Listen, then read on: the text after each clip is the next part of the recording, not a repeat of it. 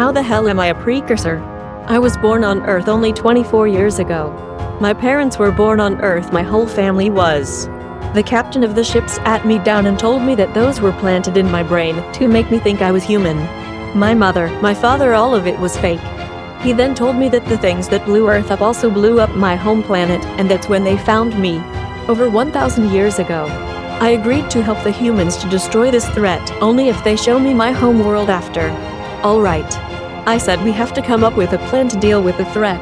Any ideas what we are dealing with? The room was silent. No.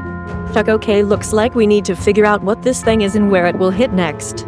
Just then, an emergency broadcast came on screen as our Mars colony was under attack. We jumped to Mars unsure of what we would find upon arriving. We found nothing but a shattered planet.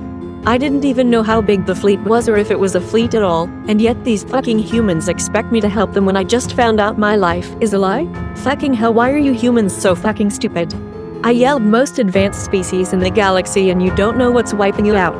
My second in command suggested we follow its warp signature to catch it before it shatters another planet. Hell, that's a good idea, prepare to jump.